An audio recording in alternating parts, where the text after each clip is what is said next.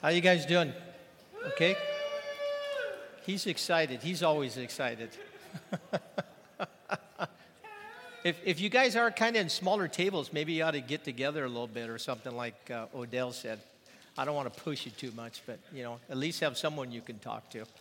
We're going to do the table talk a little bit uh, later towards the end. Good time of worship, good word, Marlene. Give glory to God with everything. Yeah. That was good. Shout to the Lord. Sing worship and praise, being in his presence. We're going to talk a little bit about that tonight. Tonight we're going through uh, John chapter 16. I'm going through verses 16 through 24. We're going to continue through. We're getting close. We're in the last few days of Jesus' life on this earth. And uh, the verses we're looking at tonight, Jesus is preparing his disciples for his death, for his uh, departure, where their life's going to change forever because he's gone.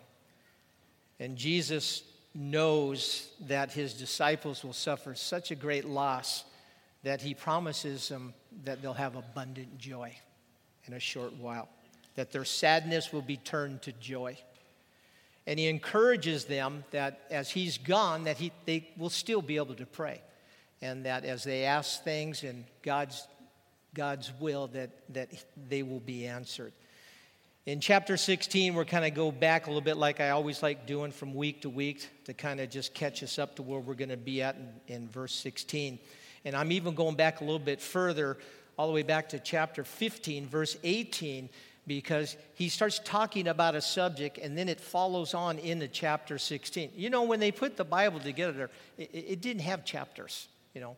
It, it, men put that in there so you and I could reference where we need to go. But in verse uh, 18 of 15, he begins to talk to his disciples and says, Listen, the world's going to hate you. The world has hated him, Jesus said to his disciples, and they're going to hate you because you represent me. And what I've realized over the years that the more we look like Jesus, the more the world really hates us and the more hostility that you and I are going to face. He tells his disciples, he says, Listen, I, have chosen you to come out of this world. And it seems like a strange thing, but they were to live in the world, but not to be a part of it. And as Christians, that's what we're supposed to do to live in it but not be a part of it. Persecution was coming. You know, we, we don't get too much persecution, we really don't. But from time to time, we do when we really identify with Jesus and his teachings, when we really live by his words. He warned his disciples that when this mounting pressure would come on them from all of this persecution that they were going to experience, he warned them, he says, Don't give up the faith, don't abandon your faith. And, you know, it, it's amazing as Christians, you know, we still face the same things the world faced, don't we? We get the same thing. I thought kind of when I first came to Christ as a young man, 19 years old, that I, I was never going to have to face troubles in my life again. Boy, that, that went like that. We do face those things from time to time, and it's tough. And when Christians face those things, just like the disciples did, those unexpected tragedies or, or, or those hard times, Christians, and I've seen them do this, either they draw closer to God or they just sometimes just walk away from God. They abandon their faith. And Jesus, telling these 12 men he spent three years with, said, Don't do that. He told them that they're going to be expelled from the synagogues. That's like their churches. They were, they were going to be defriended, you know, because they were followers of Christ. And they were even going to try and kill him. Remember Paul the Apostle? His name used to be Saul. He used to hunt people down. He found Stephen one time and he stood there and he held his coat and he gave the command to kill him. They were going to get killed. Christians have been killed. I was reading a, an article on Christianity Today, and I think I've got a slide on there. There it is. And, and they were talking about uh, the, the uh, uh, 50 countries where it's hardest to be the Christians, and I thought it was very interesting. Excuse me, the number one one was North Korea. And three was Afghanistan, seven was Iraq, Iran was eight, China was number 39, and Mexico. Who would have thought? Where's Kim? Mexico. Number 40. Russia's not even on that list. You know what I found? I found that if you want to be popular, don't be a Christian. Don't be a Christian. Because you really probably aren't going to be too popular doing that when we identify with Jesus Christ. And that's what he was telling his disciples. He promised them an advocate, chapter 14 and 16. He promised them the Holy Spirit that would be their helper, their teacher, they, that he would lead them. His ministry is so important. It's amazing that we're hearing more and more about the ministry of the Holy Spirit. I hear, you know, I listen to other pastors on the radio and so much talking about the Spirit. The Spirit doesn't take away from Jesus' ministry. What it does, it builds upon it. It builds upon it, it elevates it. Jesus said that the Holy Spirit, as he left the Holy Spirit, that the Holy Spirit was going to convince, convict, or bring to light three things. And if you remember back in, in chapter 16, three things sin, righteousness, and judgment. Those three things is what the Holy Spirit is supposed to convince this world about, bring to light. Sin, that means missing the mark. We as, Christ, we as non Christians, we missed the mark. We fell short of God's glory, His purpose, His desire for our personal life. The unbelief keeps a person from hitting the mark, from being right with God. The rejection of the free gift of God, it's fatal. It's fatal. There is no forgiveness for that sin. You know that? That's the only sin that's unforgivable is unbelief. And then the second thing that the Holy Spirit is supposed to do is to convince people and to speak about the righteousness of God, about being in good standing with God. People try to get right with God. You know how they do that? Through works, doing works, their lifestyle, even religion. They, they want to earn accessibility to God and acceptability from Him. It doesn't work. Jesus at the right hand of God makes us right before Him. Abraham believed God, and it was what? Reckoned unto him as righteousness. Randy re- believed God in 1971. It was reckoned unto me to be right standing with God. And then he speaks and he wants to bring to light judgment, the pronouncing a fair and just sentence for that sin. There's impending wrath that's coming upon this place. When's the last time you read the book of Revelation? Read it. It's coming. And when God comes back this time, he's not very happy. Jesus isn't very happy at what's going on. But there is a sentence for sin, and Romans 6:23 says that the sentence of sin is what? It's death. It's death. Satan has already been judged, but there is coming a final judgment for him. Look what it says in Romans 20. It says, Then the death and the grave were thrown into the lake of fire. This lake of fire is the second death. The first death is when people die. And anyone whose name was not found recorded in the book of life was what? Thrown into the lake of fire. You see, the Holy Spirit wants to convince people. He wants to convict people. He wants to bring to light in their life that they can escape that future, that future that's about to take place. How does the Holy Spirit do that? Well, I think He does it in a quite a few ways. One, people preaching the Word of God. Preaching. Peter, Acts chapter 2, what did he do? He preached to thousands of people. They got pierced, they got convicted by the power of God's Word, and thousands were saved on that day. Two, living out Jesus in your life as a Christian man or as a woman. That's important. Stephen, Stephen did that as Paul sat there and he saw the face of God in that man because he was living evidence of Jesus' life in him. Praying, sharing our testimony. You know, not bashing people, but loving people. Loving people. Let, us stand and let's honor God's word tonight. I'm going to read the first few verses here. John chapter 16, if you got your Bible, 16 and 18. And then we'll get right on into the section here. and G- these are Jesus' word. In a little while, you won't see me anymore, but a little while after that, you will see me again.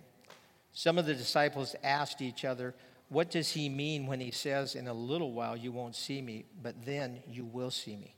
And I am going to the Father. And what does he mean by a little while? We don't understand. Let's pray. Father, we want to understand. We thank you so much that with the ministry of the Holy Spirit in our life, that we truly can understand your word. Lead us, Lord. Guide us. Teach us. Prune us. Make us the people of a God that we're supposed to be. I thank you for each and one of my brothers and sisters that are here tonight. I thank you for the journey that they are on. I thank you and I pray that God, you would continue to grow them and mature them as Christian believers in you. Thank you so much, Lord, for saving our souls. We love you so much, and it's your name we pray. Amen. Amen. You can all be seated. As I said, Jesus is living in the last few hours of his life. It truly is. This is Thursday that, that this all takes place. Friday, he will be crucified. He's had three years training these, these disciples of his, and his time on this earth, his time as a human being, is coming to a close. It's going to end. Those words of Jesus confused the disciples. They just really didn't understand it. They were lacking understanding. But you know, as I read that, I went, you know, the one thing it did is it got their attention. You ever have somebody speak something to you and they say that and you kind of go, what? At least it gets your attention. And that's what it did to his disciples. It, it got their attention. They kind of huddled up together and they're asking each other, you know, Peter, did you get that? What does all of this mean?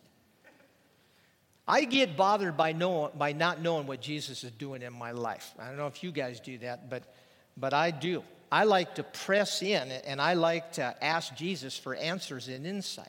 In other words, what I do when I'm going through something I, I began to ask him, I said, Lord, what are you teaching me? What are you teaching me? What, what is it that you're trying to show me through this situation that I'm going through at this particular moment? He's always teaching, guys. He truly is. These words that he spoke to him, you won't see me, uh, you won't see me, and then a little while, and then he says, you will see me, and then I'm going to the Father. Well, you know, what was going on in, in them, in the life of the disciples. Jesus was trying to prepare his disciples for his death. I think I got a slide on uh, preparation. There you go. He wasn't doing that. Those are the doomsday preppers and stuff. He wasn't preparing his disciples that way, but he was prepping them. You can take the slide off. I don't want them looking at that too long. he was prepping them for their future.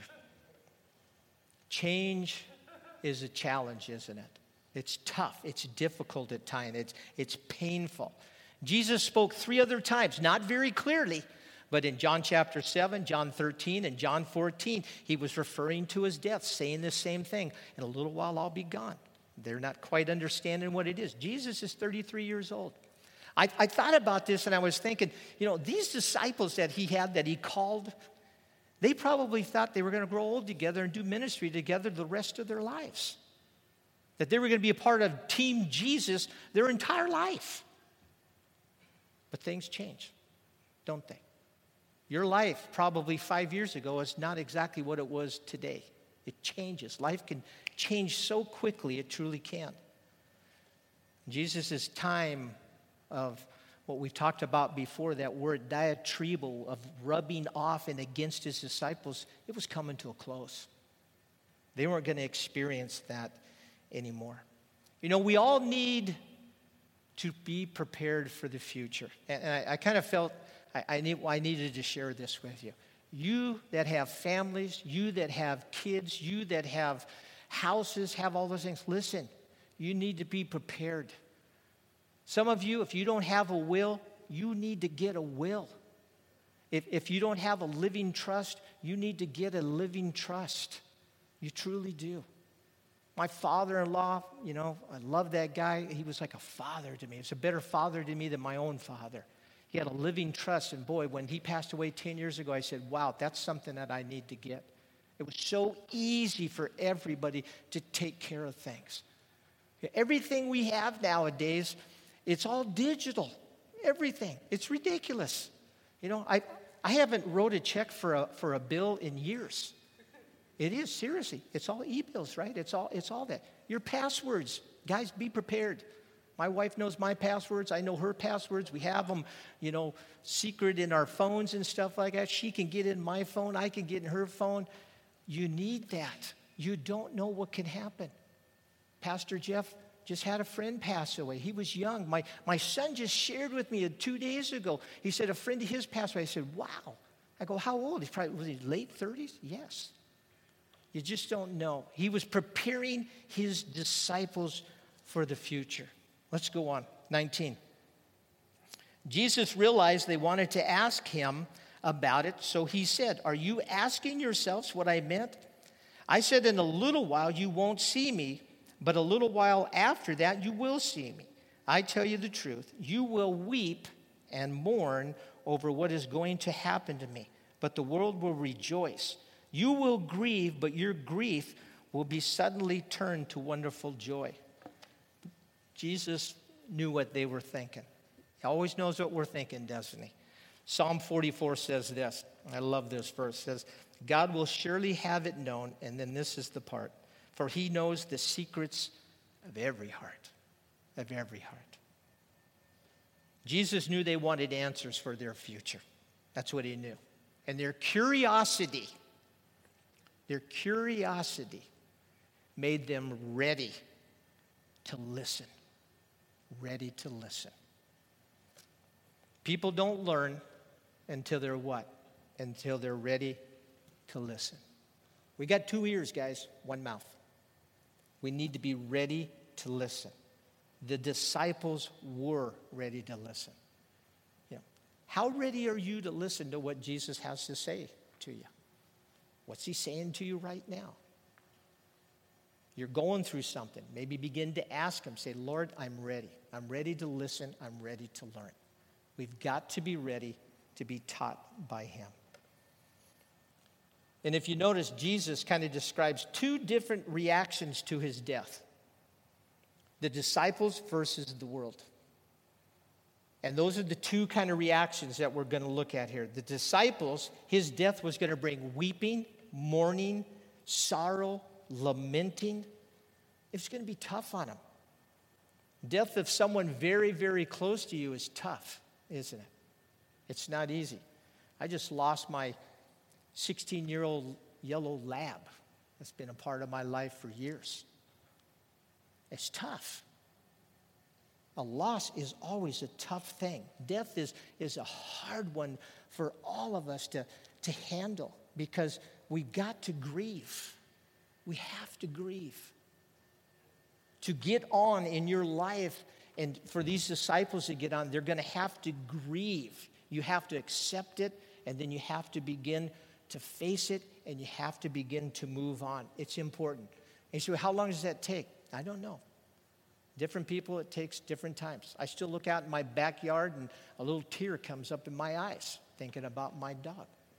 That dog followed me hundreds, if not a thousand miles in the backcountry when I go fly fishing. That dog was right next to me all of the time. I could whop her in the head and she still loved me to death. That's what dogs do, they love you. So the death to the disciples was going to be tough, but to the world, they were going to rejoice. It was going to be a relief, glad to get rid of him. Why? Because he's light and light shines upon the darkness, and the darkness doesn't like that. The darkness thinks that Jesus is the problem. Listen, church, the world thinks you and I are the problem. They truly do. They truly do. We're the light of the world. And if we're not hiding our light under a bushel and we're really letting it shine, they, they get bugged by us. Just us being there in their presence because we have the light of Jesus in our life. The church is holding back that wrath of God that's going to come that's described in the book of Revelation. That's it. Take the church out of, out of here and all hell's going to break loose. Truly is. The wrath of God will come. I'm telling you, the, church is here and it is this, this guarding force that really presents, which prevents this world from being far worse than it could ever be. Can you imagine taking the light out right now and what would the darkness do? That's what happens in the book of Revelation when the wrath of God comes. Satan is the God of the air. He's ruling this place. And I tell you what, when the light is gone, it's going to get really dark. It's going to get scary. We preserve, we truly do. We are a guarding force. You know, the life of Jesus and his death has impacted this world more than any other person on this planet. Wouldn't you agree with that? The disciples' sorrows were going to be turned into joy on that resurrection day. Let's go on, verse 21. It will be like a woman, and now he begins to describe, give an illustration. It will be like a woman suffering the pains of labor.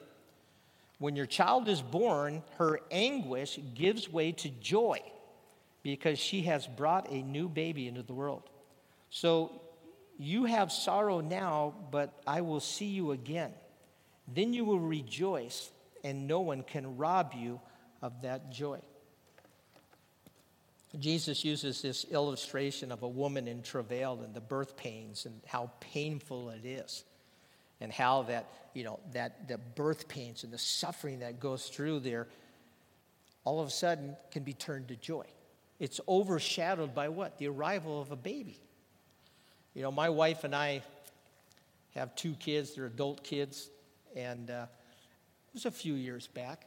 But I remember when my wife was, was, was giving birth, you know, and we went through the, the Lamaze class. Any of you guys hear the Lamaze class? Yeah, you know, that was it, you know, and I was going to be the coach. I kind of like coaching, so I thought it was kind of going to be a good thing. But boy, all of a sudden we went, my wife went into labor and stuff. I didn't go into labor, she went into labor. I, I love how kind of couples nowadays go, gosh, we kind of both went into labor and stuff. I'm going, really? But she went in and we went on down there. You know, they give me the gown and everything. And, and, and they told us in Lamaze class, they said, look, if you're the coach, make sure you bring something to eat, you know, and you're comfortable and everything, because you really got to help your wife through all of this stuff. I mean, okay, I kind of like munching on stuff and eating and everything. And every time my wife would go into contractions and everything, man, it was it was horrifying. It really was. I mean, and listen, you know my wife, she's not here. She is such a wussy when it comes to pain. She really is. She has no toleration to pain whatsoever. Me, it doesn't matter to me. I, you know, I suffered with a bad hip for years and years. I go through toothaches for months. They don't bother me. I mean, it's terrible. But so my wife is going through that, and, and in between the two contractions, you know, all of a sudden I'm going, ah, breathing time. I think I'll have a banana. I pull out a banana and I start eating a banana and stuff, and I'm getting down in her face. I go, hey, honey, how you doing? And she just looks at me and just grabs me and rips my gown almost completely off of me. And I go, what's wrong with you? She goes, you're bugging me. but she doesn't, you know, she has so much pain and so much agony through there. But then all of a sudden, that little baby boy, our little Joshua Gene popped out, man. And all of a sudden, all of that pain is what? It's just a memory. It's just a memory, and all of a sudden, it, it, it brings forth this, this joy that couldn't be robbed from us. Listen, there's some of you suffering through some pain and circumstances, maybe some great loss and stuff, and I, and I want you to know something that God wants to give you joy. You know, you talked about joy tonight. You know, we've talked about God setting this whole thing. So I'm going to talk a lot more about, about joy. Joy will come. It truly will come. You know, joy is one of the fruit of the Spirit. Galatians 5.22 talks about that, right? Remember when I taught on, on pruning in, in John chapter 15? Well, he prunes us to bring what? Fruit. And good fruit and more fruit. One of the fruit is joy. Joy of the Lord is what? It is our strength. Nehemiah 8:10 says that.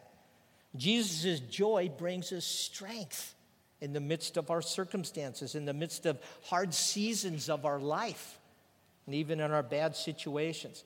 Remember Paul and Silas in jail, Acts chapter 16, miserable. They beat them to death almost, and, and all of a sudden, I don't know who it was, probably Paul, maybe Silas, I don't They just start worshiping God. Dark damp, dingy jail, and they're, and they're just worshiping God. And what happened? They're just filled with joy. Just filled with joy. Filled with that gladness, that, that fullness of heart. You and I are promised His joy. And I found a very interesting way that they defined that this joy, and, and I felt like this, this is something that needs to be shared. It is calm delight in Jesus. Calm delight. It is a sense of well being in Jesus Christ. This is what the Bible says John chapter 15. Uh, let me make sure here. I hope I didn't jump ahead there. No.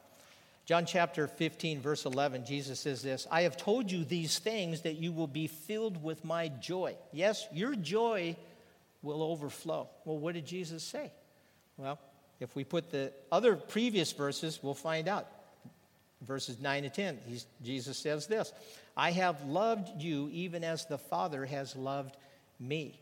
Remain in my love. When you obey my commandments, you remain in my love, just as I obey my Father's commandments and remain in his love. So, knowing and remaining in his love does what? It brings joy. It brings that calm delight, that calm delight that you and I can experience. Christian joy is available. It is available, and it can be experienced in the middle of a trial. Well, how do you know that, Randy? Well, look what James says. Here's Jesus' brother. He must have experienced it. He says, Dear brothers and sisters, when, you, when your troubles come your way, consider it an opportunity for great joy, for that calm delight, for that calm delight. For you know that when your faith is tested, your endurance has a chance to grow. I believe there is a well of joy that you and I can draw from. But it's a choice. It's a choice for us to draw or not to draw. Pastor Jeff talked a while back ago, we talked on joy. And he was talking about, uh, and it was a great, you know, acronym of, of joy being Jesus over your circumstances. That's what Paul and, and Silas experienced, right? So, where is this well? Where is it located? Where is the, the, the joy that I need? Where, where is this thing? Psalm 16 11 says this, right? It says, You will make known to me the path of life. In your presence is what? Fullness of joy. In your right hand, there are pleasures forever. You see, it's in his presence. I think one of the first things that Jeff spoke tonight was talking about in, we, we need to go into his presence. That's where you experience this joy. It's in His presence. We get into His presence. We need to focus on Him. You know, you're overwhelmed right now. From time to time, we all get overwhelmed. You're experiencing something in your life, some circumstances that are just, man, they just nagging at you. I got something I'm dealing with right now. And I'm like going, Lord, I want your joy. And He said, Get into my presence.